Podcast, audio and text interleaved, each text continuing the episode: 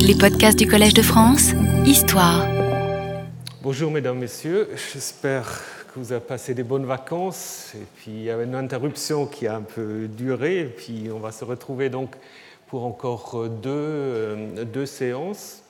Aujourd'hui, nous allons parler d'un texte très important qui concerne la naissance euh, du premier fils d'Abraham, euh, donc Ismaël et pas Isaac. Et puis la semaine prochaine, nous allons voir si nous arrivons à traiter tout le cycle Abraham-Lot, la séparation, les trois hommes chez Abraham et surtout l'histoire de Sodome et Gomorre. C'est peut-être un sujet assez vaste, on va voir si on arrive au bout, sinon on reprendra l'année prochaine parce que je me suis bien rendu compte que Abraham dans, un seul cours, c'est pas possible, donc il y aura une suite. Alors je vous dis aussi qu'il y a des petits euh, soucis euh, d'intendance parce que ces cours sont enregistrés pour être diffusés ensuite sur France Culture et comme on a dû passer à un registre de 90 minutes et puis eux, ils ont 55 minutes, ça les perturbe un peu. Donc euh, on m'a dit de faire après 55 minutes une sorte de soit petite pause ou soit petite conclusion, mais il ne faut pas vous inquiéter parce que ce n'est pas la fin, ça continuera. Et euh, idem la semaine prochaine, vous aurez compris, la semaine prochaine, je ferai un petit arrêt après 30 minutes parce qu'ils doivent ensuite euh, coller les morceaux. Euh, bon, vous pourrez aller voir après ce que, ce que le résultat. Bien, alors aujourd'hui, donc, l'histoire de la naissance d'Ismaël. Avant de passer à ce texte, j'aimerais vous rappeler un texte que vous connaissez tous et qu'on va redécouvrir. C'est l'histoire du sacrifice d'Abraham ou de l'Akedah, comme on dit dans la tradition juive, où, en effet, lorsque Dieu demande à Abraham de le sacrifier son fils, il lui dit, prends ton fils, ton unique, c'est lui que tu aimes, Isaac. Alors à lire ou à entendre cet ordre, on peut avoir l'impression que euh, l'auteur a oublié ou fin d'oublier, fin d'ignorer que euh, Ismaël est aussi le fils d'Abraham. D'où ça vient? Alors la tradition rabbinique a bien ressenti le problème et a, à partir de cet ordre de Dieu, inventé en fait un dialogue entre Dieu et Abraham. Prends ton fils. C'est comme ça, ça commence en Genèse 22. Et puis les rabbins rajoutent Lequel dit Abraham J'en ai deux. Ton unique. L'un est unique pour sa mère et l'autre est unique pour la sienne. Celui que tu aimes, j'aime celui-ci et j'aime celui-là. Alors Isaac. Donc euh, cette conversation montre bien que les rabbins ont bien ressenti ce problème qu'en Genèse 22, on fait semblant qu'en effet Abraham n'a qu'un seul fils, alors que le récit euh, dont nous allons parler maintenant montre bien qu'il euh, y a bien un aîné qui est Ismaël. Et puis là derrière, il y a aussi tout le problème qu'on trouve souvent dans la Bible, et pas seulement dans la Bible, dans, beaucoup de littérature, relation difficile entre l'aîné et le cadet. Et c'est souvent le cadet qui devient, pour toutes sortes de raisons, le privilégié. Vous pouvez penser évidemment à, d'autres figures dans la Bible. Bah, je vous cite seulement euh, Isaac, euh, pardon, euh, Jacob et Ésaü, donc les deux fils d'Isaac, où se joue le même problème, ou Éphraïm et Manassé, les deux fils de, Joseph, Cain et Abel d'une certaine manière aussi. voilà, vous trouverez certainement d'autres exemples. Mais venons à notre texte tel qu'il se trouve dans le chapitre 16 de la Genèse. Donc nous sommes maintenant au chapitre 16, après avoir été surtout à 20, 26, qui étaient les deux parallèles avec Genèse 12. Maintenant, ce qu'il faut avoir en tête, c'est surtout le récit de Genèse 12, puisque nous allons voir qu'il y a un certain nombre de parallèles avec le texte. Donc, euh, je pense que le texte Genèse 16 vous a été distribué bien longtemps avant les vacances. Euh, si ce n'est pas le cas, ça a été distribué Non? Alors, bon, je mettrai sur le site, vous pourrez les, télécharger. Je croyais que ça a été fait, mais ce n'est pas un problème. Vous avez votre Bible et puis je, vous le montrerai, il n'y a pas de problème. Alors, ça commence ainsi. Sarai, la femme d'Abraham, n'avait pas enfanté pour lui. Elle avait une servante égyptienne du nom de Hagar. Sarai dit à Abraham Voici que Yahvé m'a empêché d'enfanter. Va donc vers ma servante, peut-être que je me construirai par elle. Et Abraham écouta la voix de Sarai. Ici, en hébreu, vous avez un jeu de mots euh, entre se construire, bana, et le fils Ben, n'est-ce pas? Donc que je me ferai un fils que je me construirai à travers elle. Sa femme, prit Hagar, sa servante égyptienne. Il y avait dix ans que Abraham s'était installé dans le pays de Canaan pour la donner comme femme à Abraham, son mari. Il vint vers Hagar qui devient enceinte. Quand elle s'est vit enceinte, sa maîtresse, souvent traduite, devient méprisable à ses yeux, littéralement était légère à ses yeux, ne compte plus, n'avait plus le même poids, n'avait plus la même autorité. Ce n'est pas forcément quelque chose du, euh, sentimental, mais euh, évidemment, Haga se sent maintenant euh, plus important. Sarai dit à Abraham La violence qui m'est faite, qu'elle retombe sur toi. C'est moi qui ai mis sur ton sein ma servante Dès qu'elle s'est vue enceinte, je suis devenu méprisable à ses yeux, qu'il y avait juge entre toi et moi. C'est un peu curieux parce que, en fait, maintenant, c'est Abraham qui est euh, tenu euh, responsable du conflit, qui résulte en fait d'une initiative de Sarah. Nous allons y revenir. Abraham répondit à Sarai Voici, ta servante est dans ta main, fais-lui ce qui est bon à tes yeux. Sarai l'opprima et celle-ci prit la fuite. L'ange, ou le messager, c'est le même mot, euh, l'ange de Yahvé la trouva près d'une source d'eau dans le désert, celle qui est sur la route de Chour. Il dit Haga, servante Sarai, d'où viens-tu et où vas-tu? Elle répondit Je fuis devant Sarai, ma maîtresse. L'ange du Seigneur de Yahvé lui dit Retourne vers ta maîtresse et laisse-toi opprimer par sa main. L'ange de Yahvé lui dit Je multiplierai tellement ta descendance qu'on ne pourra la compter. L'ange de Yahvé lui dit Voici que tu es enceinte et tu vas enfanter un fils, et tu lui donneras le nom d'Ismaël, car Yahvé a entendu ta misère. Bon, les questions de vocalisation ne sont pas très importantes il sera un homme, un, homme comme un âne sauvage, un homme onagre, sa main contre tous, la main de tous contre lui, et à la face de tous ses frères, il habitera. Hagar invoqua le nom de Yahvé qui lui avait parlé, Tu es elle qui me voit. Alors ça, c'est un choix de traduction. Le verset 13, c'est un des versets les plus compliqués de toute la Bible hébraïque au niveau de la traduction. Et ça, c'est certainement un verset où les massorettes, donc ceux qui nous ont transmis le texte, ont dû trafiquer euh, le texte original pour des raisons d'ordre euh, dogmatique, théologique. Euh, vous allez comprendre très vite pourquoi. Alors pour ceux qui savent l'hébreu, la forme telle qu'elle est vocalisée par les massorettes devrait se traduire par El Roi ou El de la vision.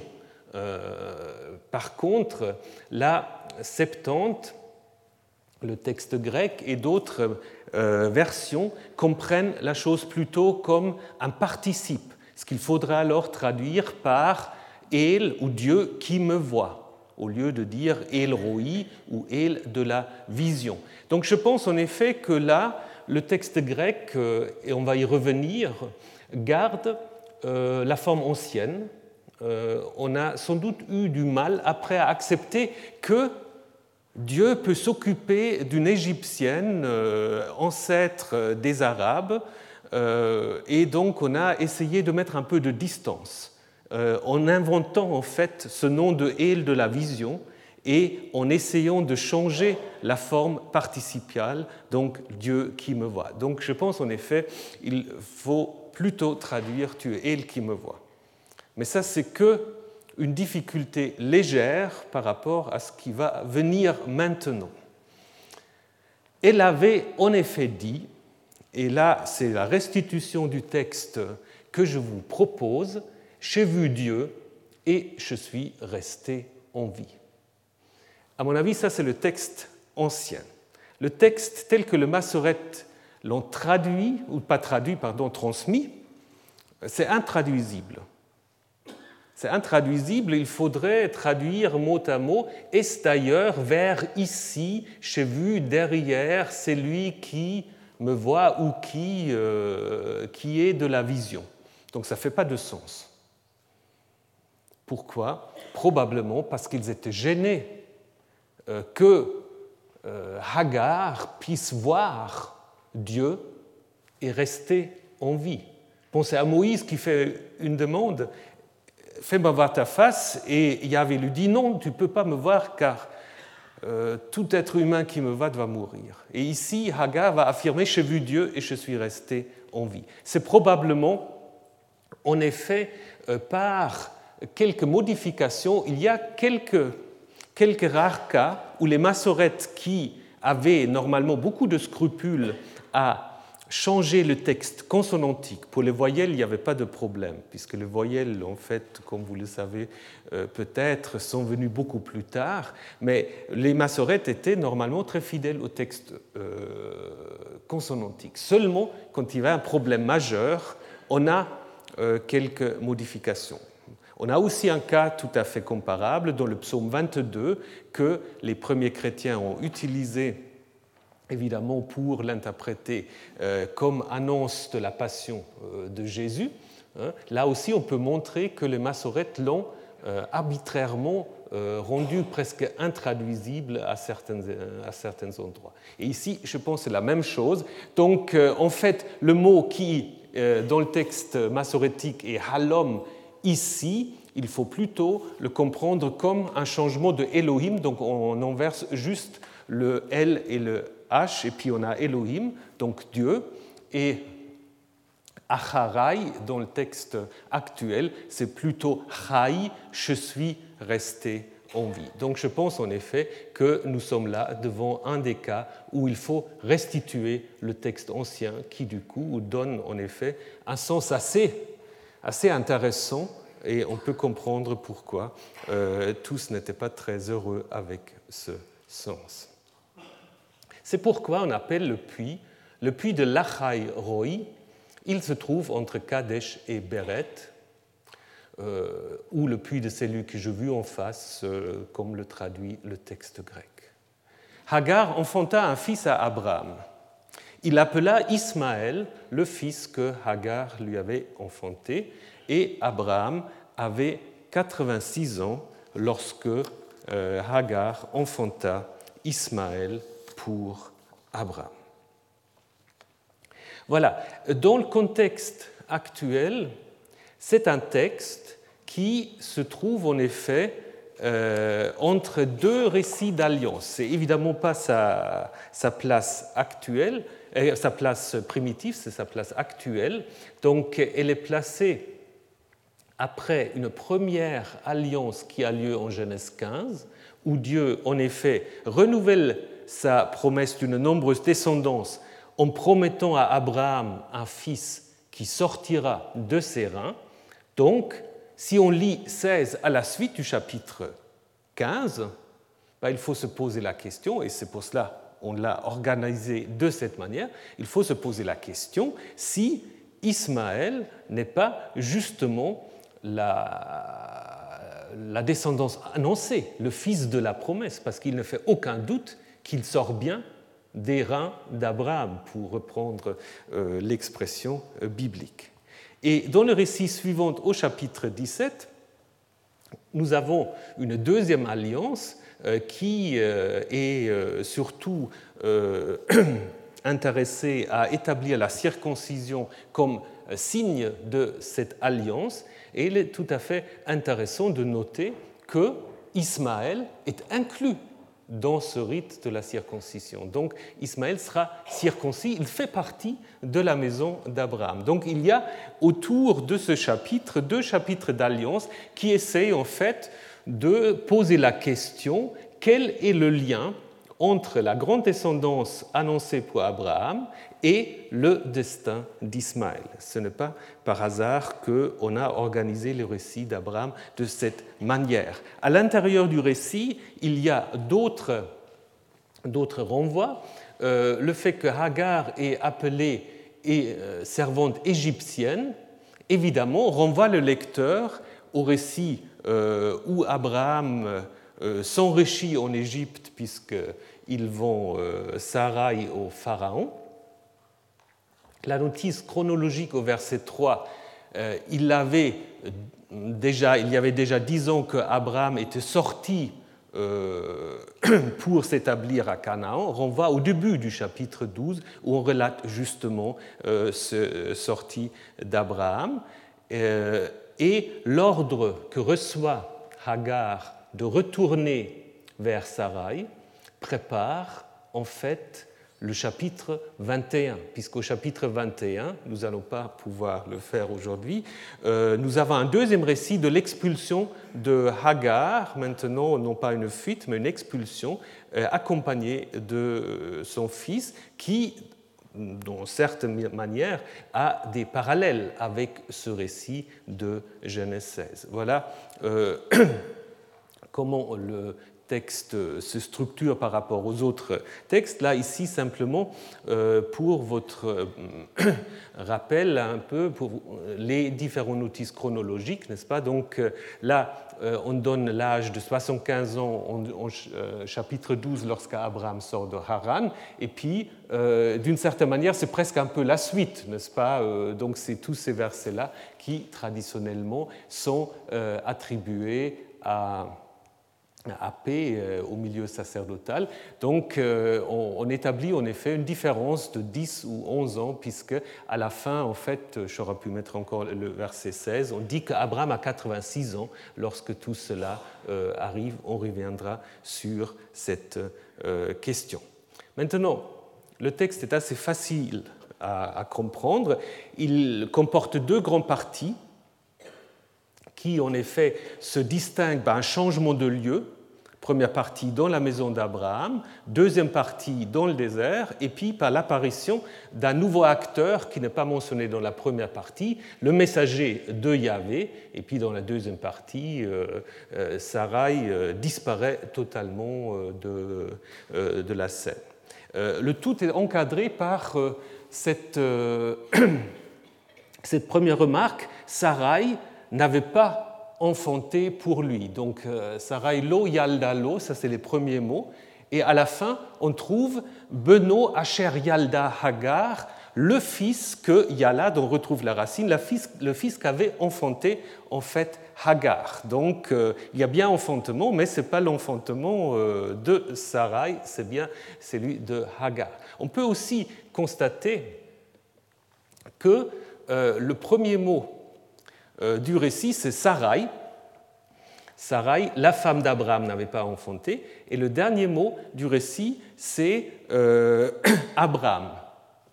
Hein, donc le fils, euh, il donna le nom de... Lorsque Ismaël était en fait enfanté pour Abraham, ça c'est la fin. Donc Sarai tout au début, Abraham tout à la fin, et au milieu se trouve coincé quelque part euh, Hagar avec son fils qu'elle doit mettre au monde et dont justement on se pose la question quel sera son destin et quelle sera sa euh, relation avec Abraham.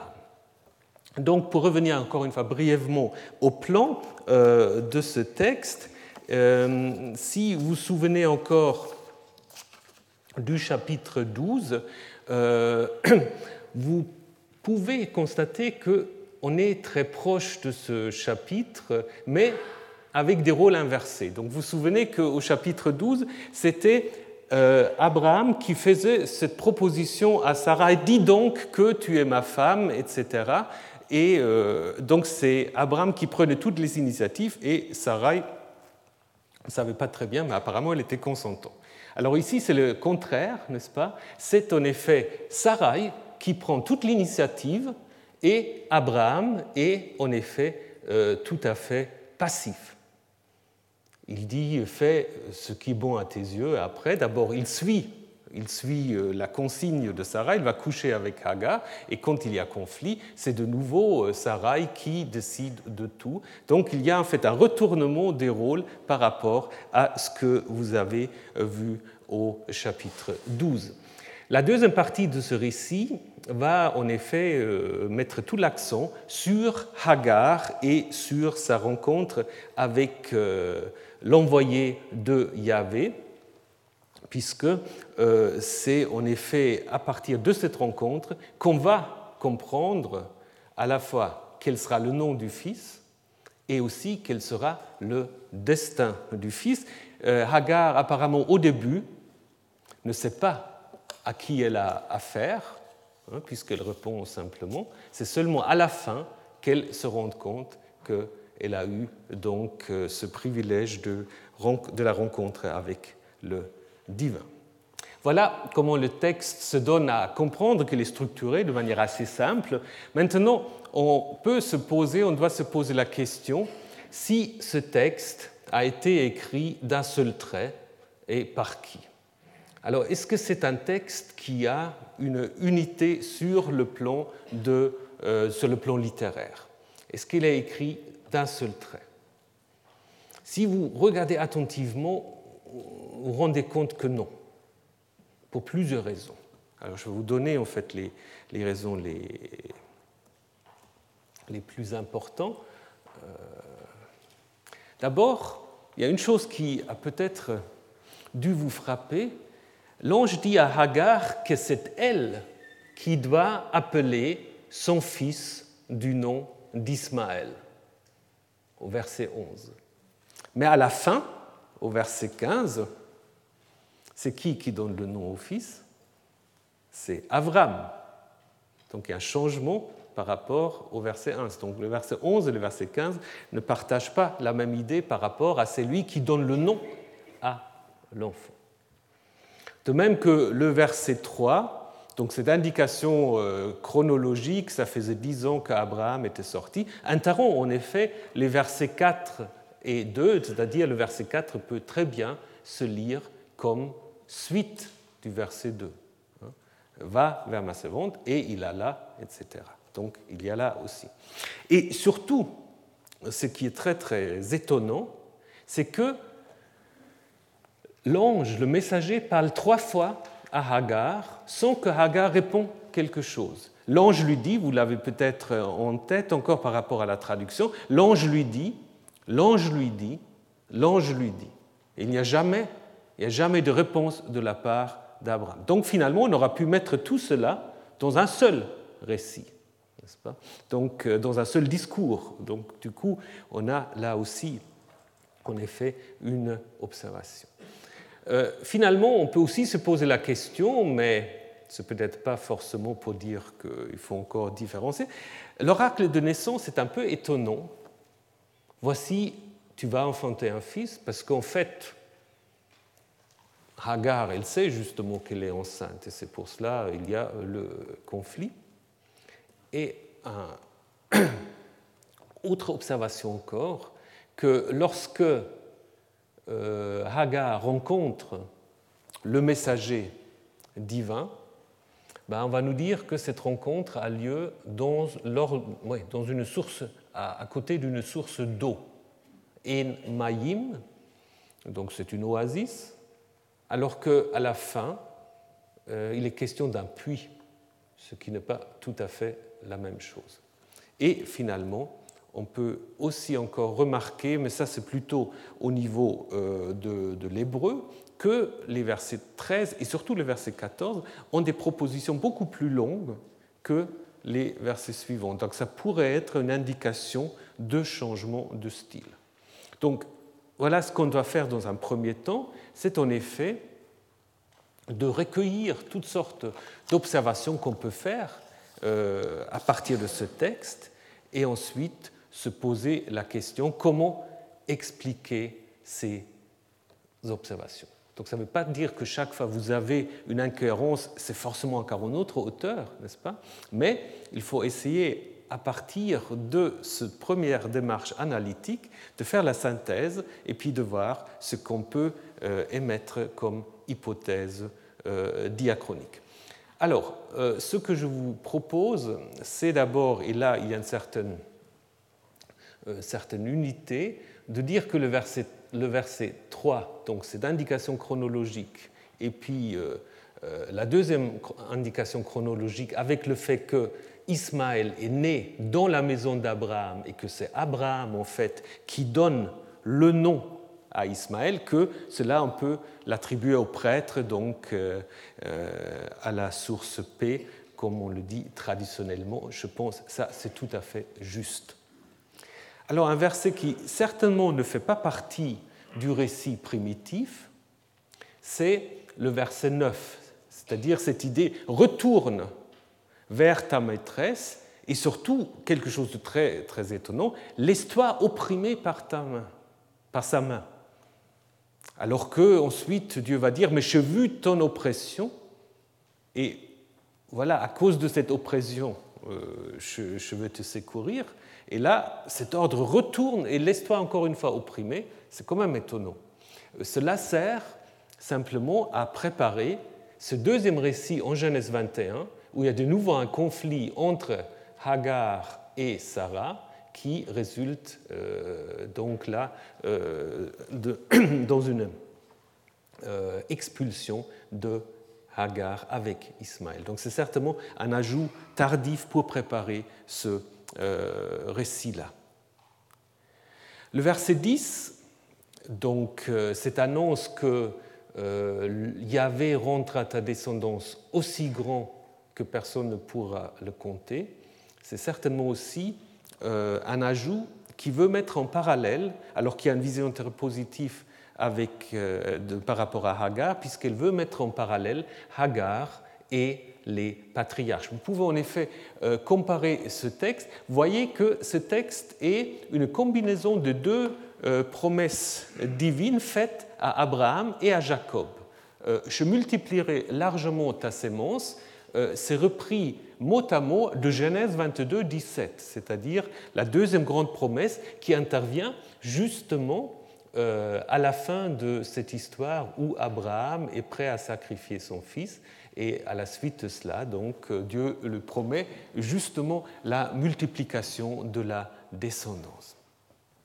Et la suite, on ne pourra la compter à cause de sa multitude, euh, ça, le parallèle le plus proche se trouve en Genèse 32, euh, donc dans une promesse divine qui est faite à Jacob au moment de son retour vers Canaan.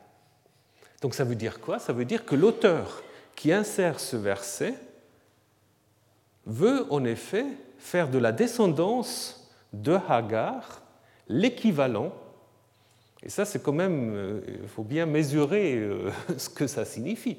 Veut faire de la descendance de Hagar l'équivalent de la descendance d'Abraham et de Jacob. Donc ces, lectures parfois assez péjoratives de la figure euh, d'Ismaël que font les rabbins, j'y reviendrai, n'a aucune raison dans le texte biblique. Le texte biblique, au contraire, a une très grande estime euh, vis-à-vis de Ismaël. Nous allons voir cela encore en détail. Mais pour le moment, nous sommes donc en train de voir quels sont les versets qui appartiennent à des couches plus tardives. Donc nous avons déjà vu cela pour les versets 3, 15, 16, pour le verset 9, pour le verset 10. Donc vous voyez, c'est comme un travail d'archéologue en fait comme un travail d'archéologue qui essaye un peu de déterminer les différentes couches, et là on le fait sur le plan littéraire, donc c'est le même travail. Alors on peut aussi euh, se poser la question si le verset 14, euh, euh, qui est donc ce, nom qu'on donne au puits, a vraiment une raison dans le récit primitif, puisque nous avons déjà vu euh, ce récit euh, se situe plutôt dans une oasis, et puis on ne va pas très bien non plus euh, pourquoi tout d'un coup il faut donner un nom à, ce puits. C'est probablement un ajout de type géographique, on y reviendra, et puis aussi peut-être la précision sur le chemin de Chour qui précise où se trouve l'oasis parce que ce n'est pas vraiment très logique. Chour, nous l'avons vu en parlant de Genèse 20 et 26, ça se trouve très proche de la frontière égyptienne. Et euh, cet ajout a certainement été provoqué par la précision que Hagar était une servante égyptienne, donc on s'est imaginé, ah sans doute elle a dû, euh, vouloir, rentrer euh, dans son pays. Hein. Maintenant, la question, donc on, va grosso modo vers quel récit on peut, on peut arriver. la question, où s'est terminé le récit ancien?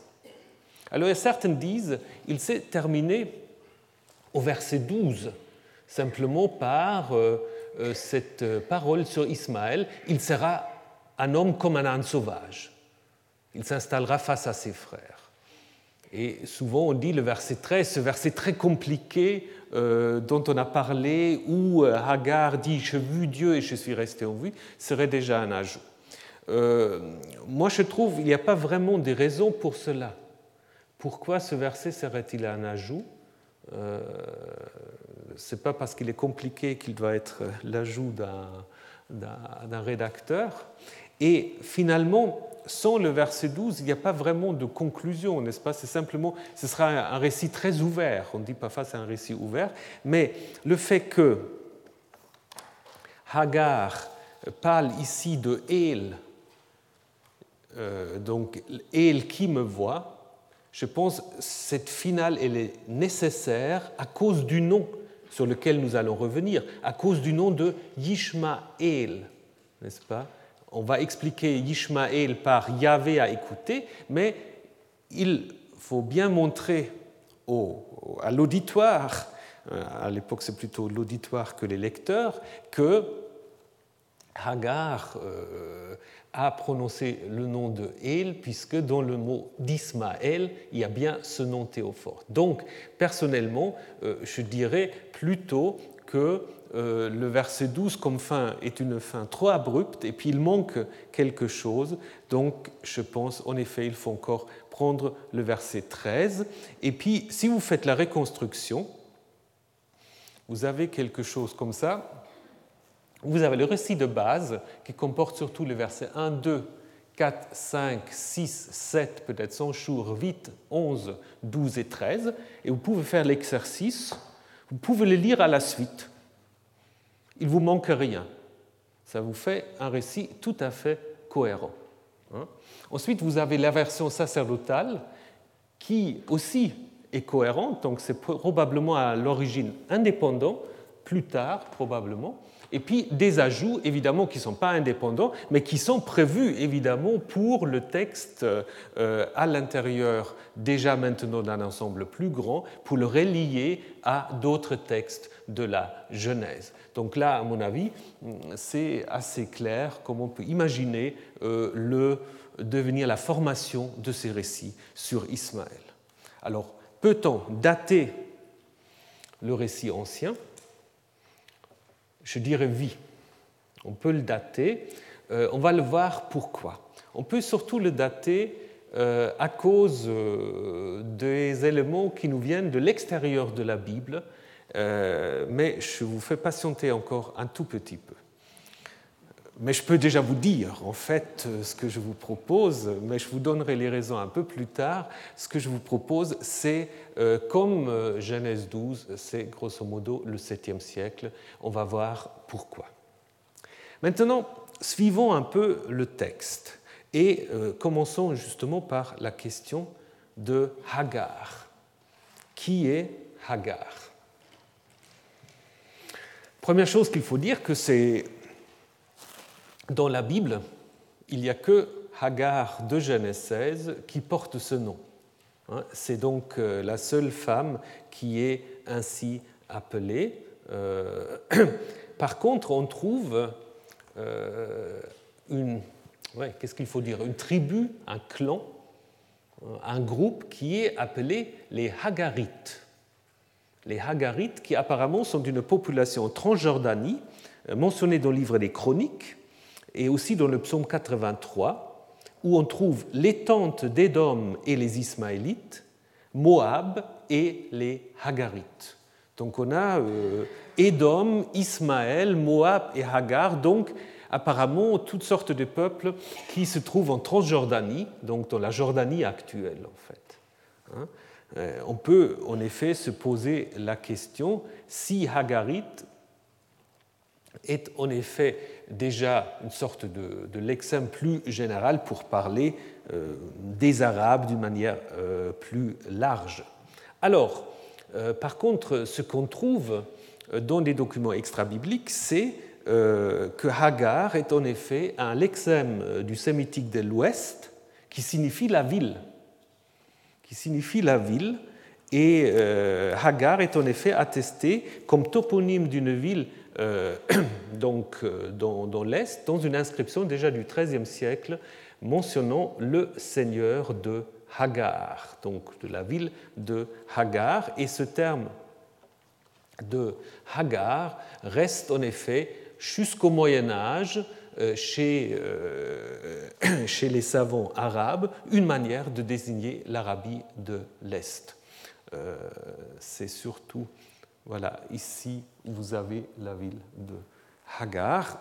On trouve ce nom en palmyrien, palmyrénien, nabatéen, saphaïtique, donc tous les, euh, les, écritures arabes, mais aussi apparemment déjà dans une inscription euh, phénicienne du 8e, 7e siècle. Alors il faut maintenant se poser la question, quel est le lien entre cela et notre récit de Genèse 16 euh, Est-ce que l'auteur de Genèse 16 connaît-il une tradition qui lie en fait les proto-bédouins de l'Arabie du Nord avec les oasis de l'Est? Donc, est-ce qu'il y a un lien justement entre les voisins euh, d'Israël de Juda et tout ce monde qui se trouve dans euh, le désert?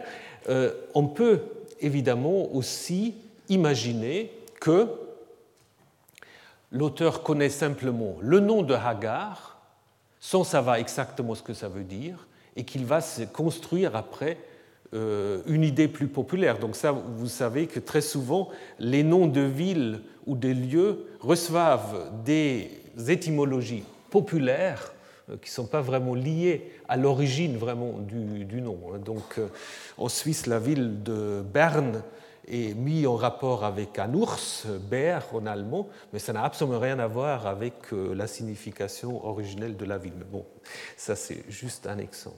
Donc du coup, on, s'est imaginer d'autres, associations qui a pu faire l'auteur. Mais là, nous ne savons rien. Euh, je, veux juste vous donner un peu les, différentes idées qu'on s'est fait ou que, certains auteurs se sont faits sur Hagar.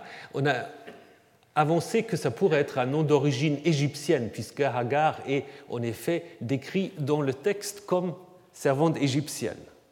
Première chose qu'il faut dire, que euh, ce qu'on trouve souvent dans les, euh, dans les textes égyptiens, le hakar ou haga, ce n'est pas un mot égyptien, c'est justement la transcription égyptienne du mot sémitique. Donc évidemment, ce sera un peu circulaire. Par contre, selon Görg, on pourra faire un, rapprochement avec une expression en effet égyptien, euh, Rekeret euh, qui désignerait une épouse secondaire du roi du pharaon.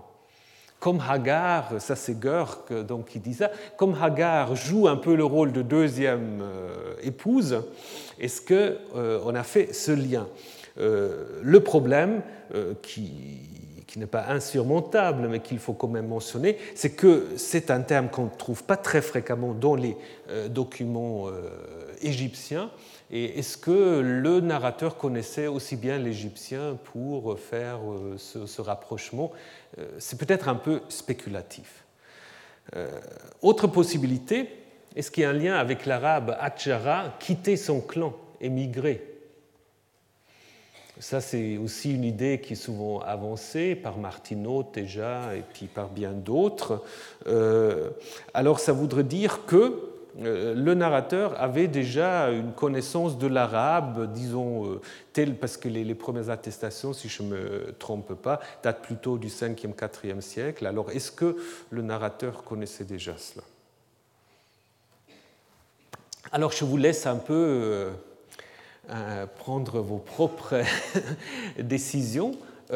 Peut-être qu'il avait d'un côté le nom d'Ismaël, et ça, à mon avis, on peut très bien montrer d'où il vient, on y reviendra, et puis qu'il connaissait peut-être quand même euh, ce que je viens vous dire, ce nom de Hagar pour désigner toutes sortes euh, de, populations proto-bédouins à l'est et euh, dans, dans, le nord, et il a simplement, à partir de cela, imaginé que Hagar pourrait être justement l'ancêtre de ce Ismaël, qui est justement un groupe plus restreint par rapport à ce Hagar plus général.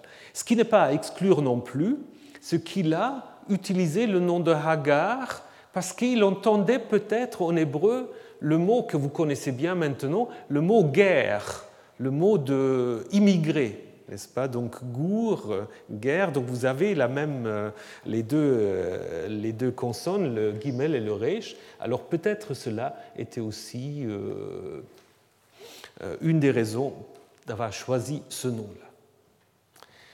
Ce qu'il faut encore dire sur, sur Hagar, c'est qu'elle est appelée Shifra. Shifra, donc servante. Il y a deux mots en hébreu pour dire la servante. Il y a Shifra et Ama. Et puis il y a toutes sortes de débats pour savoir quelles sont les différences. Ce qu'on peut dire que Shifra se trouve surtout dans des narrations et puis euh, Ama plutôt dans les textes législatifs. Qu'est-ce qu'on doit faire avec une servante, etc. La différence, à mon avis, euh, intéressante qu'on peut, euh, qu'on peut postuler, c'est que Shifra est apparemment une servante qui est directement sous l'autorité de la maîtresse de la maison ou de la tente, contrairement à Ama, qui est apparemment sous les ordres du chef du clan. Et je pense que ça fait du sens ici.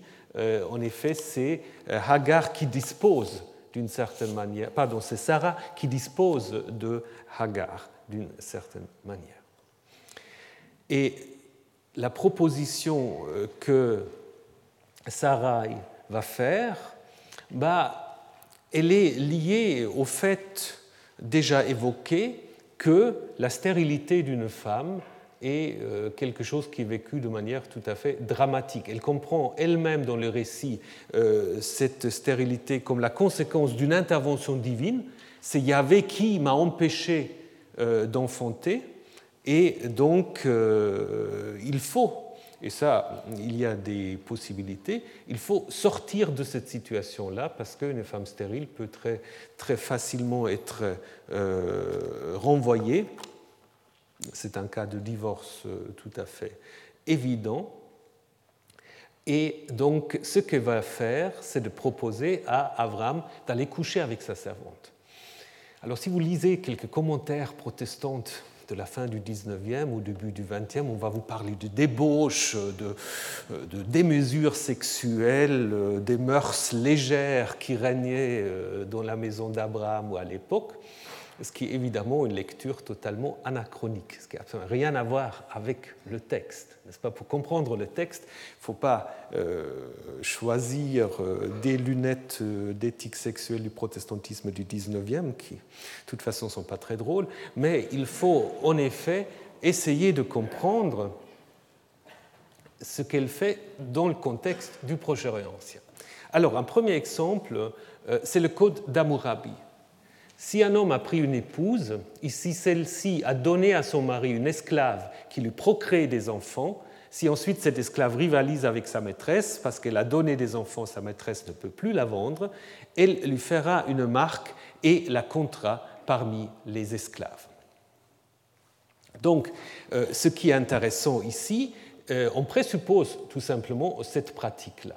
Hein. Donc, euh, une épouse peut se faire remplacer par sa servante. Par contre, la suite euh, est différente par rapport à ce que nous avons en Genèse 16, n'est-ce pas? Puisque justement, ici, on dit elle ne peut pas la renvoyer, elle ne peut pas euh, accepter qu'elle sorte de la maison. Et donc, du coup, euh, il y a un exemple et qui va confirmer en fait notre datation, qui nous vient d'un contrat de mariage de l'époque néo-assyrienne. du 8e, 7e siècle. Justement, ça tombe bien. Donc voilà le contrat. Mes connaissances de l'acadien ne sont pas suffisantes, donc je ne vais pas me aller dans un commentaire très, très détaillé. Simplement, euh, ce que dit le texte, si Chouetou, donc c'est la dame, euh, ne peut pas euh, concevoir et ne peut pas donner naissance, elle peut prendre donc une servante comme substitut et donc elle, Choubetou, va ainsi donner naissance, vie à des fils et ces fils vont être ses fils à elle, à Choubetou, et si elle aime, et c'est ce qui est intéressant, si elle aime sa servante, elle peut la garder.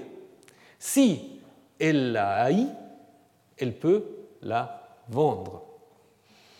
Donc là, en effet, on prévoit dans ce texte euh, en fait les deux choses qui arrivent. Donc on se fait remplacer par sa servante, mais euh, le législateur qui a écrit ce texte, euh, ou le juriste qui a écrit ce texte, a su aussi ce qui arrive en effet souvent, c'est que, évidemment, cette relation entre la maîtresse et la mère porteuse sont peut-être parfois un peu compliquées par le fait que c'est la euh, la servante qui, du coup, euh, par le fait que c'est elle qui devient enceinte, ça, sauf erreur, c'est Rubens, si je ne me trompe pas, non, peut-être, mais c'est un flamand, donc je ne sais plus. Euh, ça, c'est évidemment comme on imaginait les choses à l'époque. Donc c'est Sarai lui-même, et en effet, si on lit le verset 3 dans son contexte, on voit c'est Sarai lui-même qui amène euh, en fait sa servante jusqu'à la couche, euh, jusqu'au lit euh, d'Abraham. Donc ces, ces, relations compliquées qui peuvent en effet découler du fait que la servante enceinte ne supporte plus son statut inférieur sont déjà bien prises en considération par ce texte néo-assyrien. Et c'est un thème en fait euh, qui continue à inspirer euh, toutes sortes de, scénaristes et romanciers. Je ne suis pas, nouveau, ce n'est pas très, euh, très intellectuel, mais est-ce que vous avez suivi la série Desperate Housewives? Alors, je ne sais pas si vous l'avez fait. Vous vous souvenez peut-être de cet épisode où ce couple donc latino-américain Carlos et Gabi veulent justement avoir un enfant peuvent pas, parce que euh, Gabi a fait une mauvaise couche et en effet euh, plus en mesure. Et qu'est-ce qu'ils vont faire? Elle va se faire remplacer par euh, sa bonne chinoise qui finalement va accepter à coucher avec, avec son, son, mari. Et évidemment, une fois elle est enceinte, ça va très mal, évidemment, le couple est menacé, etc.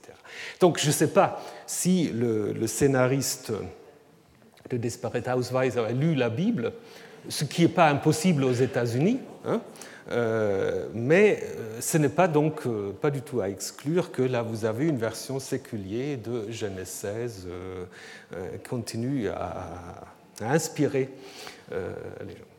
Bien, alors donc ce qui se passe ensuite, c'est que Sarai, une fois qu'elle est considérée comme légère aux yeux de Hagar, elle va se plaindre auprès d'Avram, puisque c'est lui qui est en effet le pater familia, c'est à lui de prendre les mesures adéquates pour rétablir l'ordre dans sa maison. En effet, ce substantif qu'on traduit par violence, Hamas, Hamas euh, ça vous évoque peut-être autre chose, euh, Hamas signifie en effet une sorte de transgression d'un ordre qui euh,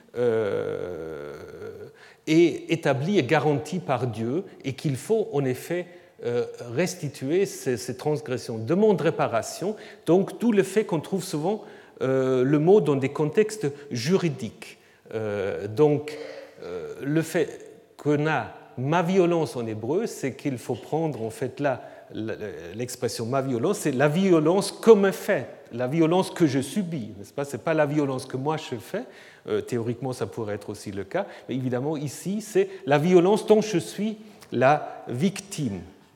Et donc l'idée, c'est en effet que euh, l'idée, c'est que la mauvaise action va retomber sur son auteur, ce que les exégètes allemands euh, appellent, je ne peux pas le traduire par selbstwirkende Tatsphäre, donc une sorte de, euh, d'autonomie de l'action, c'est-à-dire l'action elle-même, cette transgression va provoquer immédiatement une sorte de retournement euh, qui est souhaité. Par exemple, euh, on trouve ça dans, un oracle contre Babylone, que retombent sur Babylone mes peines et mes malheurs? C'est-à-dire les peines que Babylone a fait à Judas, il faut qu'elles retombent sur euh, Babylone.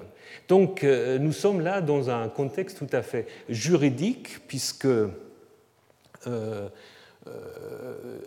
Sarah utilise le verbe juger, hein, que Yahvé soit juge, mais alors c'est ce qui est intéressant, soit juge entre moi et toi, c'est-à-dire non pas entre elle et Hagar, mais entre elle et Abraham.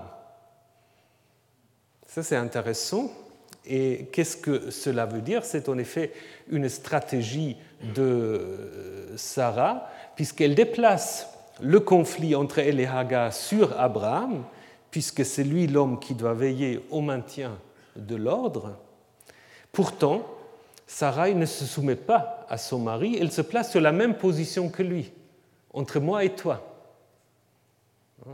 Donc, euh, c'est-à-dire, elle élimine d'une certaine manière Hagar en ne lui reconnaissant pas le droit de comparaître au même niveau. Traditionnellement, euh, il y aura eu les deux femmes dont Abraham aura dû euh, trouver une solution pour résoudre euh, le, conflit. Et là, elle va déplacer le conflit, on dit c'est un conflit entre moi et toi. Ce qui n'est pas tout à fait logique, mais c'est une manière de renvoyer Hagar à sa position d'esclave. Et puis, Abraham, en tant que pater familias, qui doit annoncer euh, le jugement se dérobe. Fais à elle ce que bon te semble. Et on apprend simplement que il n'y a pas d'autres détails, c'est un peu comme dans le récit de Genèse 12, où on est un peu avare de détails. On dit simplement que Hagar est opprimée par Sarai. Sarai l'opprima, comment On ne le sait pas. Simplement, de nouveau, pour euh, faire le lien et pour conclure cette première partie du récit, on peut euh, voir que, comme en Genèse 12, on a, donc les versets 10 à 20, on a une utilisation subversive de certains thèmes de la tradition de l'Exode. Qu'est-ce que vous avez ici? Vous avez Hagar, l'esclave égyptienne, et opprimée par sa patronne hébraïque. Ici, c'est une femme hébraïque qui opprime une esclave égyptienne. Et cette oppression est décrite par le verbe Anna. Anna, c'est un verbe qu'on trouve pour décrire l'oppression en Égypte. Les Égyptiens qui opprime les Hébreux au début de l'Exode, mais aussi dans la récapitulation dans le Deutéronome. Donc, et ensuite on trouve un troisième parallèle, comme Israël s'est enfui d'Égypte, Hagar s'enfuit d'Abraham et de Sarah. Vous avez le même verbe, barach, en Exode 14, lorsque on parle de la sortie d'Égypte comme fuite, et ici en Genèse 16. Donc ça veut dire que la première partie de ce récit se termine par une subversion de la tradition de l'Exode, comme en Genèse 12.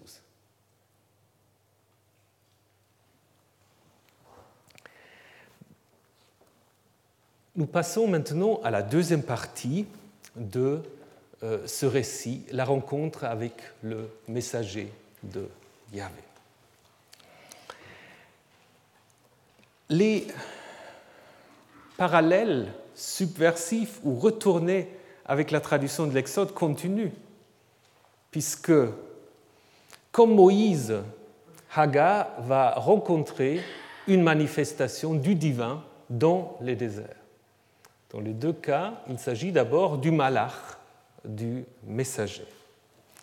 Donc cette rencontre euh, avec l'ange, qui marque la césure principale de l'histoire, est donc localisée euh, autour euh, d'une source d'eau, d'une oasis, donc une zone de végétation isolée dans un désert. Et puis, vous le savez, les oasis ont toujours joué un rôle très important dans l'établissement des routes commerciales empruntées par les caravanes, par les voyageurs, qui euh, trouvent de quoi se désaltérer, de se restaurer. Et donc, ce sont des véritables carrefours et des plaques tournantes. Et donc, euh, il n'est donc pas du tout étonnant que Hagar y rencontre quelqu'un. Ce qui est plus étonnant, mais Hagar ne réagit pas, c'est que euh, c'est lui qui est envoyé l'appelle par son nom. Elle ne réagit pas à cela, elle répond simplement à la question euh, d'où viens-tu, où vas-tu? Une question tout à fait normale lors de nos euh, rencontres à l'oasis, mais tu viens d'où, où tu vas? C'est une question tout à fait normale. Donc c'est en fait le lecteur ou l'auditeur qui sait plus que Hagar, puisqu'il sait déjà que ce n'est pas une rencontre normale euh, qui va avoir lieu dans cette oasis, c'est la rencontre avec un malach, avec un ange ou avec un messager. Alors, euh, ce mot malach est donc souvent traduit par envoyé, messager, euh, ange, ange tout simplement à cause du grec, n'est-ce pas, qui traduit donc messager par angelos, ce qui donne l'ange ensuite. le mot en hébreu peut désigner un messager humain, euh, ou un messager envoyé de la part, euh, de, de, la part de Dieu. Il n'y a pas de distinction. Le latin, ensuite, la Vulgate fait une distinction en parlant d'un nuncius pour un messager humain et d'un angelus euh, pour un messager divin. Mais dans les textes bibliques, on ne sait pas. Qu'est-ce qu'elle a vu, Hagar?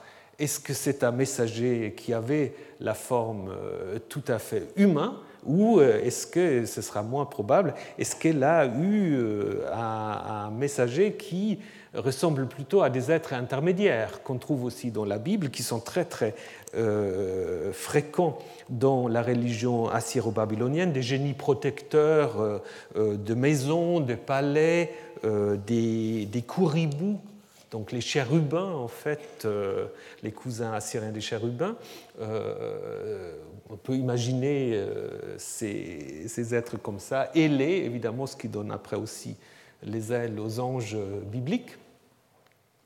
Mais l'ange peut aussi se confondre tout simplement avec Yahvé lui-même.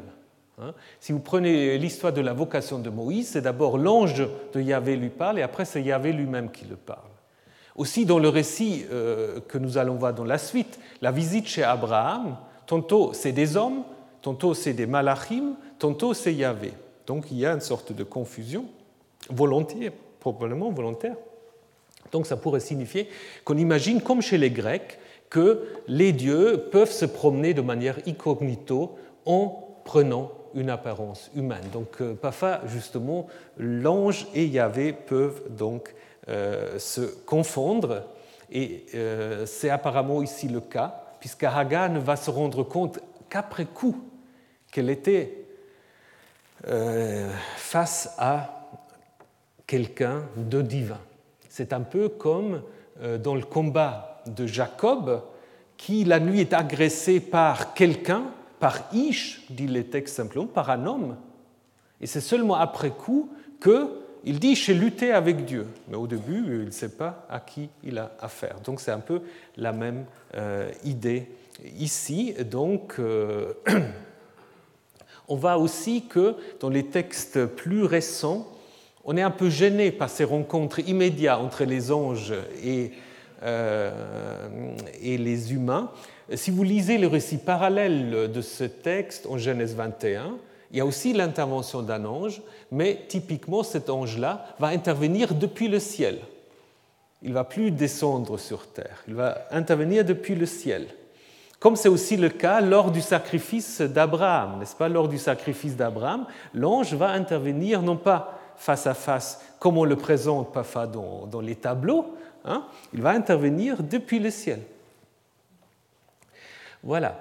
Alors, donc, euh, cet ange, nous avons vu, annonce plusieurs choses, retourne, euh, la multiplication et puis l'oracle de naissance. Nous avons vu que ce triple euh, cette triple annonce est liée à un travail des rédacteurs. Les rédacteurs bibliques n'avaient jamais le problème de cacher leur travail.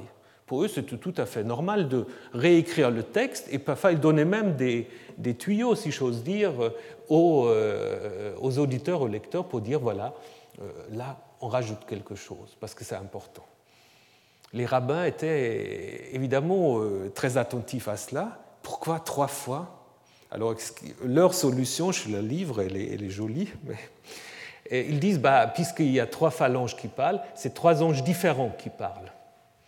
Hein, donc après, il y a toute une angélogie, Raphaël, Michael, que sais-je encore. Évidemment, euh, ça ne correspond pas à ce qui dit le texte, mais euh, ça montre que les rabbins étaient très attentifs, en effet, euh, à cette répétition dont ils ont essayé de faire sens. D'ailleurs, ils étaient aussi très attentifs au fait que, à la fin, on annonce à Hagar un oracle de naissance.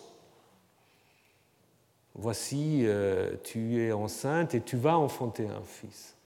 Alors, euh, on peut aussi se poser la question pourquoi? Parce qu'en fait, c'est à cause de la grossesse de Hagar que le conflit commence. Donc Hagar, normalement, devrait savoir les rabbins ont aussi senti ce problème-là. Donc ils ont inventé aussi une histoire comme quoi Hagar aurait d'abord, suite à l'oppression de euh, Sarah, fait une fausse couche.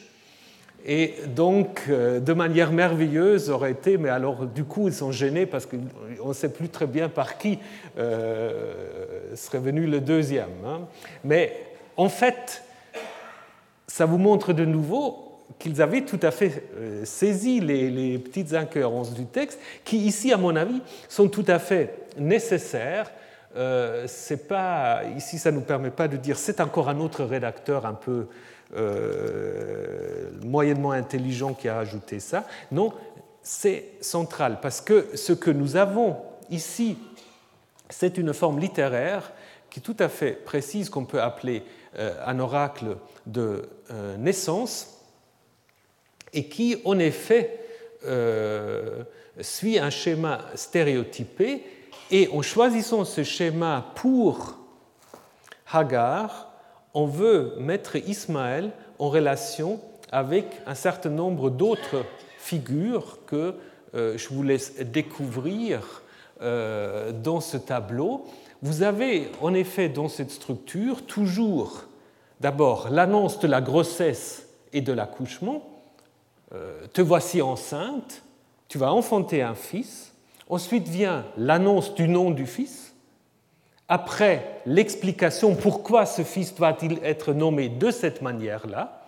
Et enfin, en finale, un destin exceptionnel qui est en effet prédit à ce fils.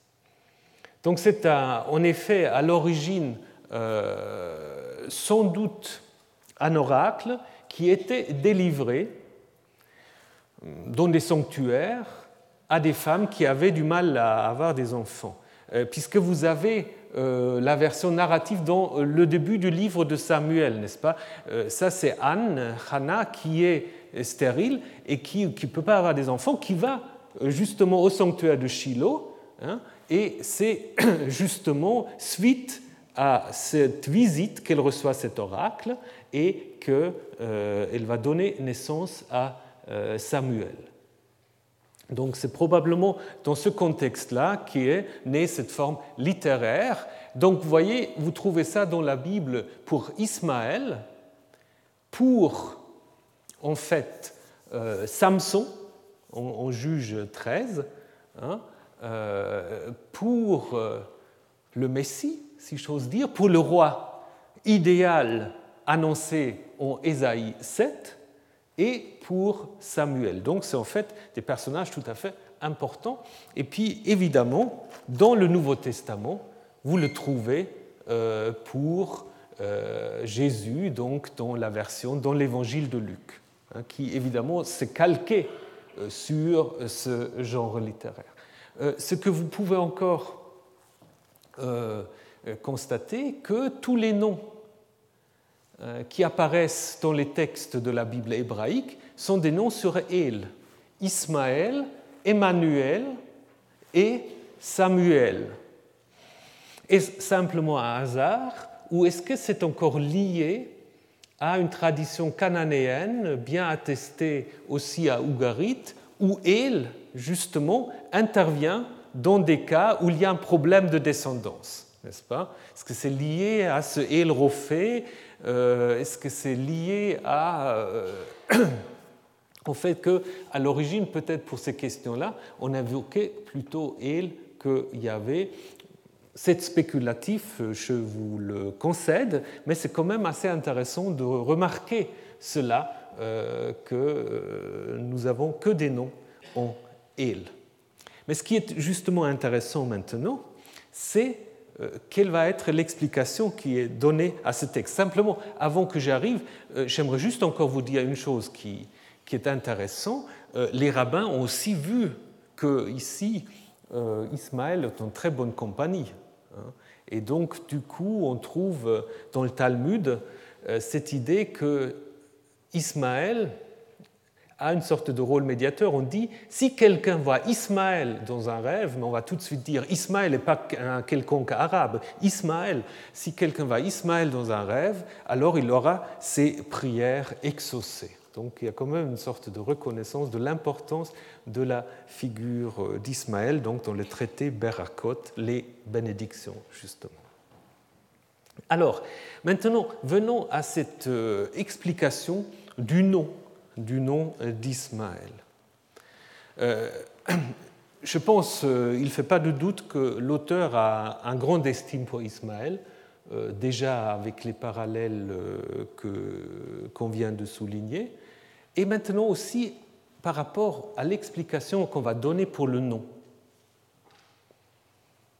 On va dire, tu appelleras ce fils Yishmael, car Yahvé a entendu, Shamma, ton oppression. Donc c'est comme si vous avez là une sorte d'équation mathématique deux fois, vous avez la racine shama, écouter, yishma, dans une forme inaccomplie, et shama dans une forme accomplie. Et d'un côté, vous avez el, et de l'autre côté, vous avez Yahvé. Donc ça veut dire, euh, ce que suggère l'auteur, c'est simplement l'identification de El à Yahvé. Bien qu'il s'appelle Ismaël, c'est bien Yahvé qui a agi en sa faveur.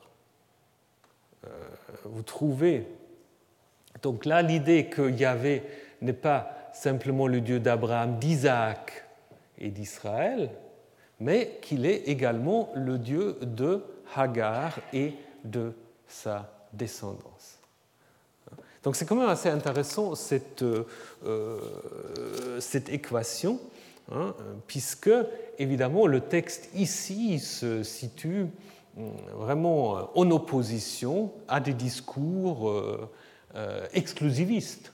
Hein, ici, on va dire en fait, bien que Ismaël s'appelle Ismaël, c'est Yahvé qui est intervenu en sa faveur.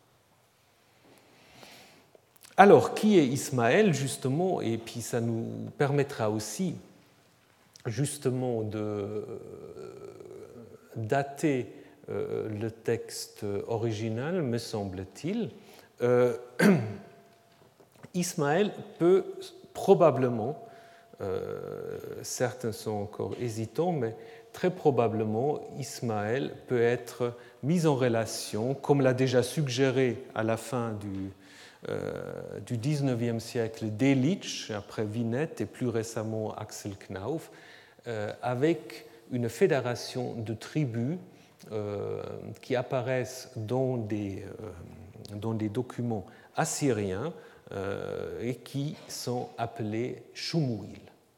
Shumuil, Ismaël et Shumuil, vous avez évidemment les mêmes éléments, la racine écoutée et el ou il comme euh, élément théophore.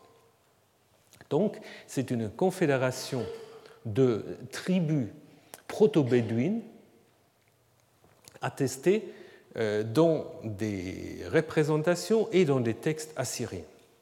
Confédération qui a sans doute déjà existé au 8e siècle, mais c'est sûrement au 7e siècle qu'elle euh, a pris toute son importance et semble-t-il qu'elle s'est dissoute ensuite au VIe siècle, bien que certaines tribus qui font partie de cette confédération aient continué à exister. Donc là, en effet, on a un élément très important. Si l'équation est juste Ismaël Shumuel, nous avons là un élément très important pour situer le texte de base de Genèse 16, n'est-ce pas? Donc euh, on serait en effet au 7e euh, siècle. Euh, d'ailleurs, pour confirmer le rapprochement entre Ismaël et Shumuel, on peut aussi penser à la liste des descendants d'Ismaël. En Genèse 25, vous avez une liste qui énumère les descendants d'Ismaël. Évidemment, le chiffre 12 est un chiffre sans doute symbolique pour faire un parallèle avec les douze tribus d'Ismaël. Et certes, noms, comme l'a montré notamment Axel Knauf, sont des noms un peu inventés pour arriver à 12, mais certains noms sont bien attestés aussi à l'extérieur de la Bible, justement comme euh, membres de cette confédération Shumuil. Donc, euh, c'est une symbiose, cette confédération, qui réunit des agriculteurs installés autour des oasis, pense aussi à la rencontre justement de Hagar à l'oasis, qui offre la base économique euh, et ensuite des nomades guerriers, chameliers, qui font des razzias, euh, qui offrent les moyens de transport et de communication. Euh, le centre, voilà, là vous avez une représentation de ces nomades proto-bédouins du Shumuil dans, un, document assyrien. Donc le centre de Shumuil, c'était Douma, euh, euh, mentionné également justement en Genèse 25 comme euh, une tribu. On y vénérait une déesse, Atashamaim, mais aussi apparemment le dieu El, ce qui est évidemment logique par rapport aussi au nom de Shumuil. Donc, si Ismaël en Genèse 16 fait en effet allusion à Shumuil, cela confirmerait en effet une datation du récit premier au 7e siècle avant notre ère.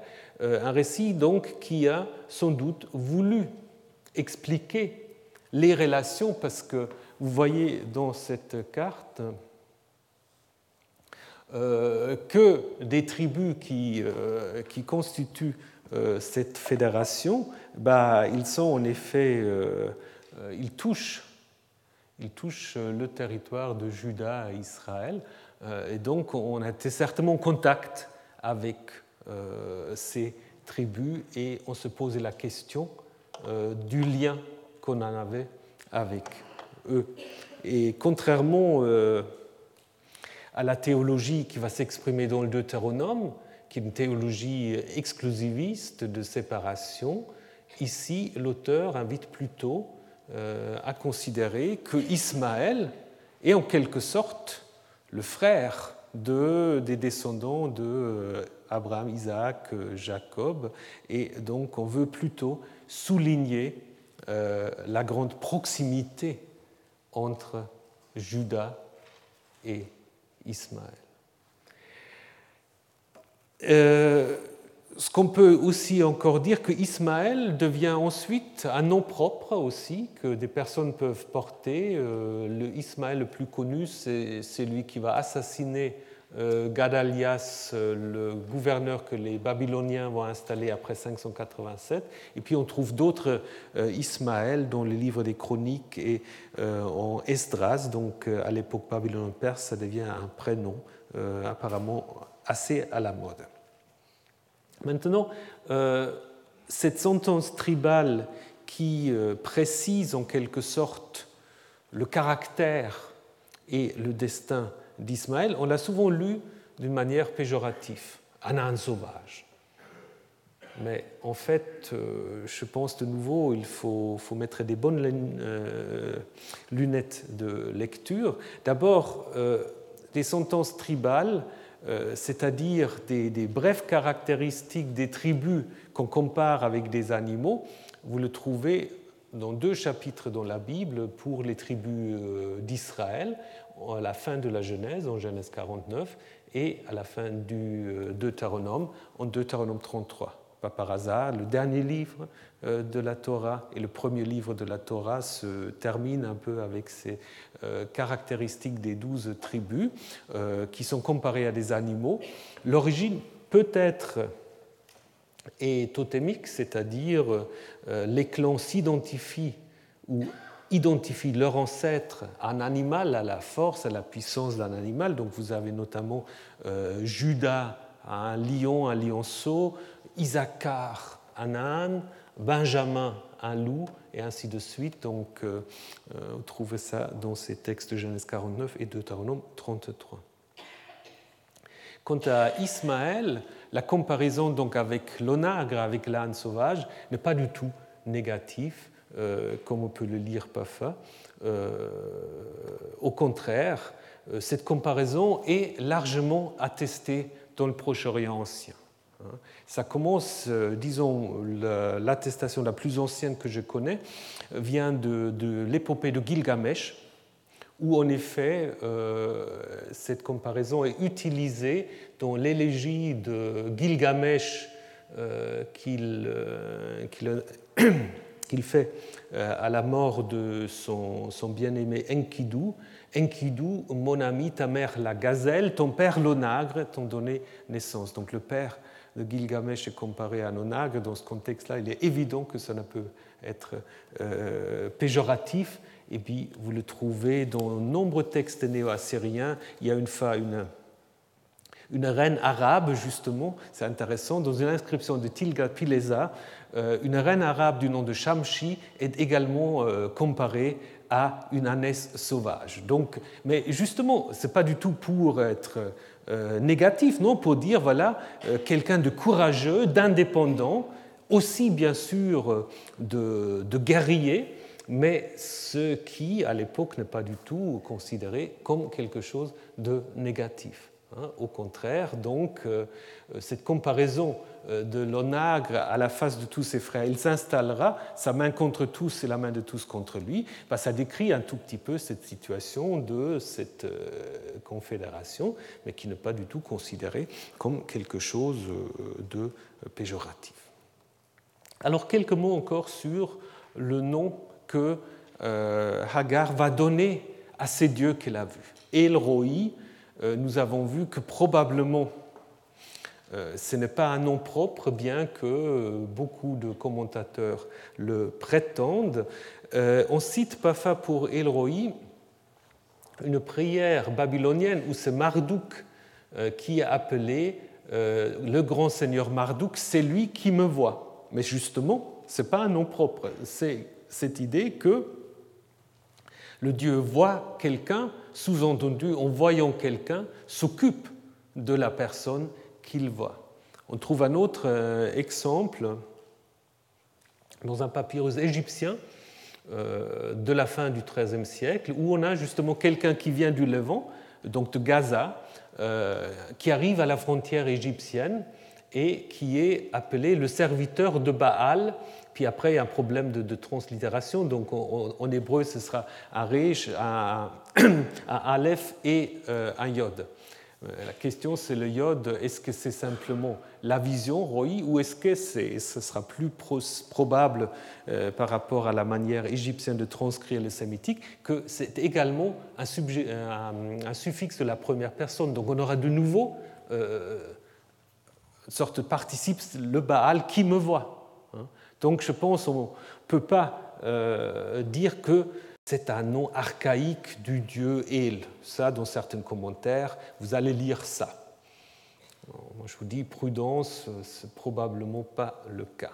Ce qu'on peut encore souligner, c'est Axel Knauf qui le dit, c'est qu'en arabe pré-islamique, raï peut être utilisé pour désigner des démons. Alors, est-ce qu'on peut faire un rapprochement ou est-ce que c'est plutôt par hasard euh, Je vous livre ça, euh, vous réfléchirez.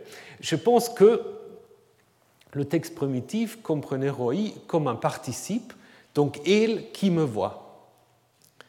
Hagar, évidemment, ne peut pas dire Yahvé qui me voit. Parce que Ismaël s'appelle Ismaël, elle va bien parler de El, n'est-ce pas? Bien que le narrateur veut suggérer l'identité entre El et Yahvé.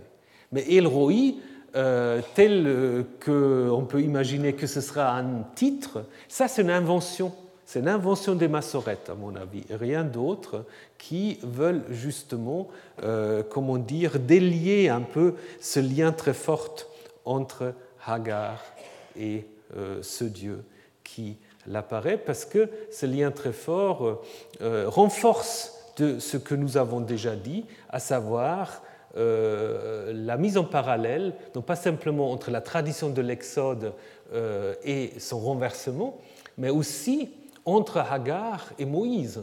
On peut dire que Hagar, c'est à Moïse au féminin.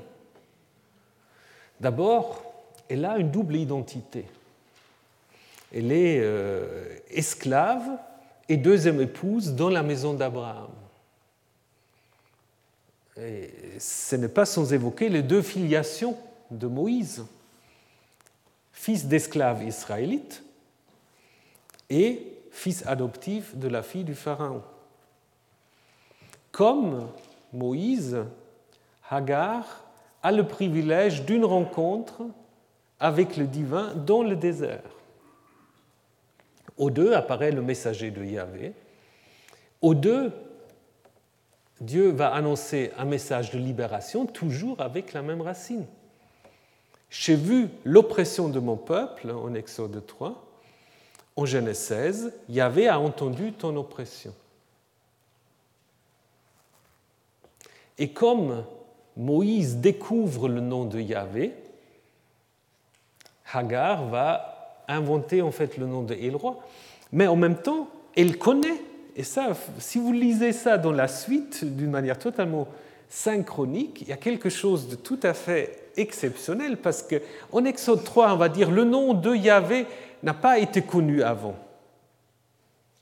Exode 6 le précise encore, sous mon nom de Yahvé, je ne me suis pas fait connaître.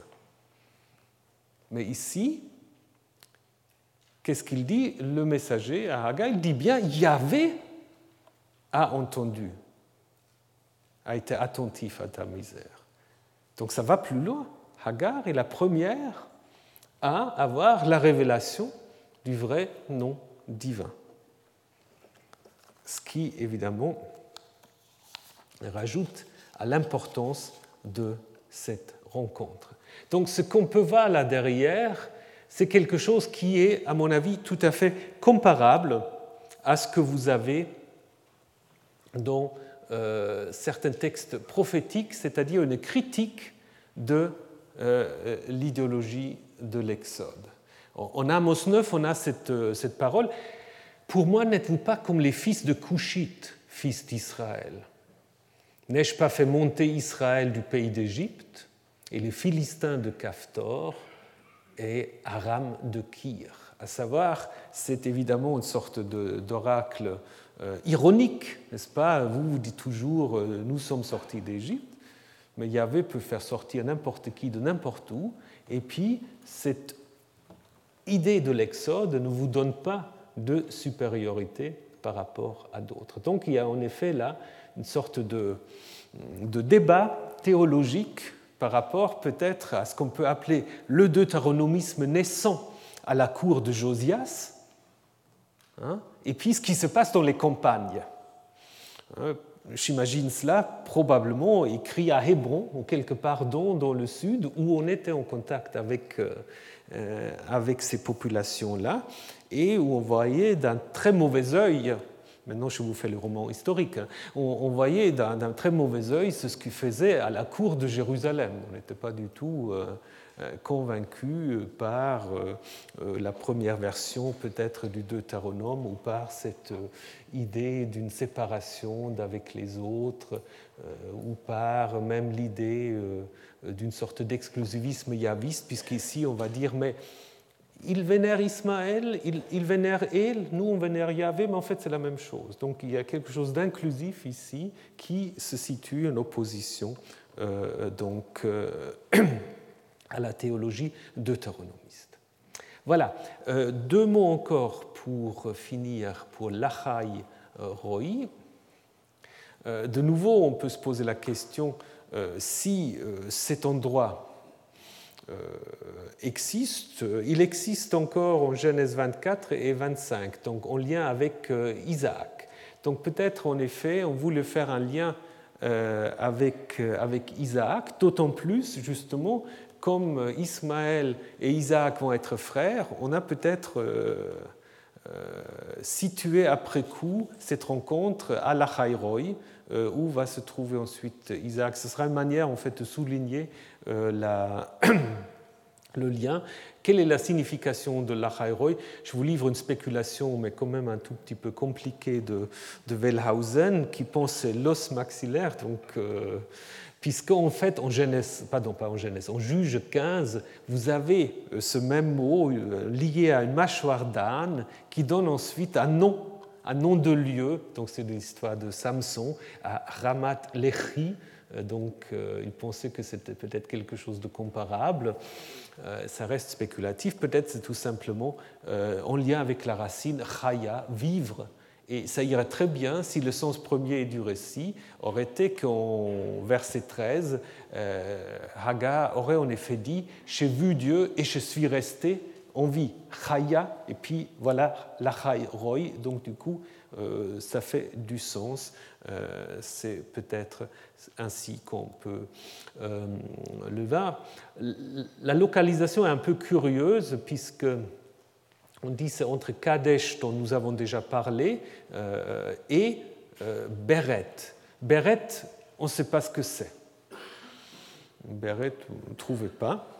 Par contre, on connaît Tseret, Tseret, le Wadi Tseret, donc on peut imaginer une confusion qui est facile en hébreu entre le euh, Bet et le Tzadé, si on l'écrit mal, euh, ça peut arriver. Alors à ce moment-là, ce serait en effet au sud-est de la mer euh, de la mer morte. Donc on, serait un peu quelque part, quelque part par ici, ce qui n'est pas impossible.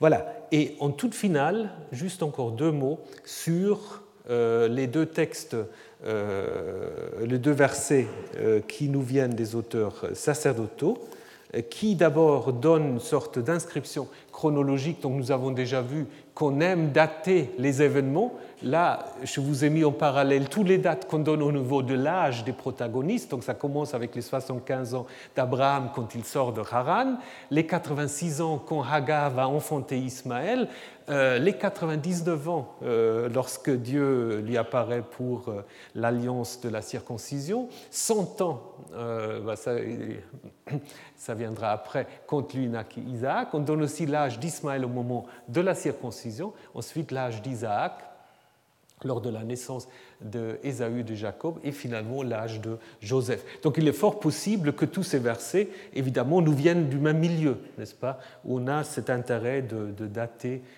les événements. Mais ce qui est peut-être plus intéressant, c'est que aussi pour les, euh, rédacteurs du milieu sacerdotal, il y a un très très grand estime pour, euh, pour Ismaël. D'abord, Ismaël, pour paix, Je pense dans le récit ancien, on imaginait que Ismaël naît quelque part dans le désert. Donc, dans le récit ancien, évidemment, Hagar va pas revenir vers Abraham, elle va euh, donner naissance à Ismaël dans le désert où Shumuil va ensuite euh, vivre. Euh, chez P, Ismaël va naître dans la maison de Abraham. Alors, les féministes peuvent dire, mais c'est typiquement machiste parce que justement chez c'est Abraham qui donne le nom et pas Sarai, mais c'est quand même aussi une manière de souligner la paternité d'Abraham, n'est-ce pas, de dire en fait que Ismaël, au même titre que Isaac, est fils d'Abraham. Et d'ailleurs, les deux mentions du nom qui est donné par Abraham sont identiques. Abraham appela Ismaël le fils que Hagar avait enfanté pour lui. C'est ainsi que se termine Genèse 16. Et puis, lors de la naissance de Isaac, on retrouve exactement la même formulation, euh, à savoir Abraham appela euh, Isaac le nom de son fils que Sarah avait enfanté pour lui. Donc, en effet, par cette parallèle, on veut aussi souligner la grande euh, importance de Ismaël et de sa descendance. Et ces parallèles ne correspondent pas seulement euh, leur naissance, mais aussi leur mort. Comme Isaac, Ismaël meurt réuni aux siens, c'est la même expression dans la mort des deux protagonistes. ce mourir réuni aux siens, c'est en effet la formule consacrée pour marquer la fin de la vie d'un patriarche. Et aussi, ce qui est intéressant, c'est que les deux frères, Isaac et Ismaël, vont se retrouver sans hostilité pour enterrer leur père Abraham au chapitre 25. Donc, euh, c'est clair que euh, Ismaël est vu et dans le texte ancien et dans le texte sacerdotal de manière positive. On ne peut pas euh, le dire autrement.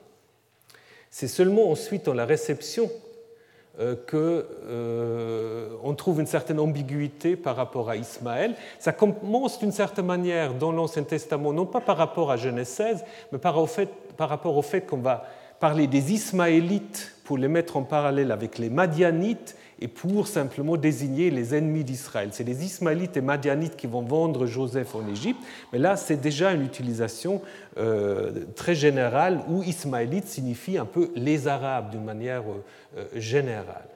On voit que les commentaires euh, du Midrash, en fait, font apparaître une certaine ambiguïté vis-à-vis de Hagar et d'Ismaël. D'ailleurs, Hagar est identifiée dans le Midrash de la Genèse que vous pouvez lire en français à la fille euh, du Pharaon.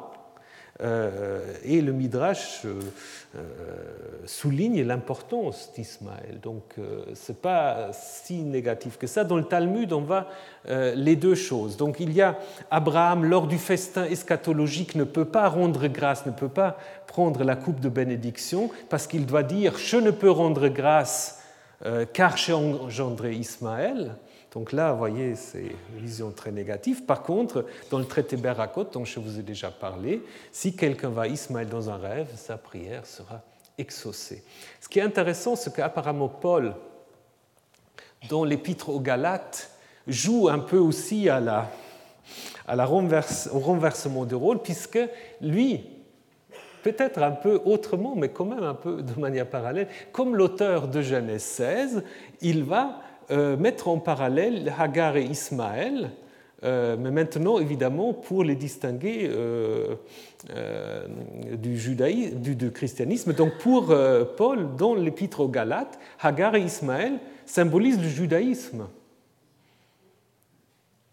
Hein, c'est le judaïsme qui va dire c'est la servante et le fils de la servante, alors que les descendants de Hagar euh, sont, euh, de Sarah pardon, sont donc euh, les chrétiens. Mais de nouveau, on joue avec les traditions un peu comme Genèse 16. Et dans le Coran, en fait, ce récit n'est pas repris, on ne le retrouve pas. Hein. D'ailleurs, le Coran lui-même est très très discret par rapport au fils, du nom du fils, etc. Le Coran ne dit pas expressément quel est le fils qu'Abraham a, à sacrifier. C'est seulement plus tard dans les commentaires des théologiens musulmans que les choses sont précisées. Néanmoins, j'aimerais terminer avec une légende islamique où on dit que, donc là, on reprend, donc ça veut bien dire qu'on connaît ce récit, puisque c'est intéressant, il n'est pas dans le Coran, mais tout d'un coup il va réapparaître dans une légende euh, où justement Hagar dans le désert est secourue par Allah qui fait jaillir une source d'eau, euh, laquelle est localisée dans la vallée de la Kaaba. Et puis donc on va identifier cette source avec la rencontre que fait Hagar. Voilà, donc pour terminer ce récit, je trouve que c'est un récit tout à fait important dans le, euh, dans le cycle d'Abraham. Il est certainement dû au même euh, auteur que Genèse 12, 10 à 20. Il y a un jeu avec la tradition de l'Exode qu'on subvertit. Euh, on peut situer ces textes au 7e siècle, peut-être en réaction à ce qui se passe à Jérusalem, euh, sans doute écrit pas à la capitale, ça, ça m'étonnerait, mais plutôt autour de Hébron, où en effet euh, Abraham va avoir d'une certaine manière son sanctuaire, entre guillemets, sa, son tombeau. Et euh, c'est autour de cela, nous allons le voir la semaine prochaine, qu'on va mettre par écrit les traditions d'Abraham. Mais ce qui est très important, c'est aussi le fait qu'il faut relire ces textes aussi par rapport à certaines idées qu'on peut avoir sur ce que dit euh, le Pentateuque, sur les Arabes, sur Ismaël, etc. En lisant attentivement, on se rend compte quand même que parfois nos idées sont un peu préconçues, et puis euh, il vaut mieux les mettre de nouveau à l'épreuve aussi du texte. Voilà. Euh, on se reverra la semaine prochaine pour Abraham et Lot, et puis ce sera le dernier cours de cette année.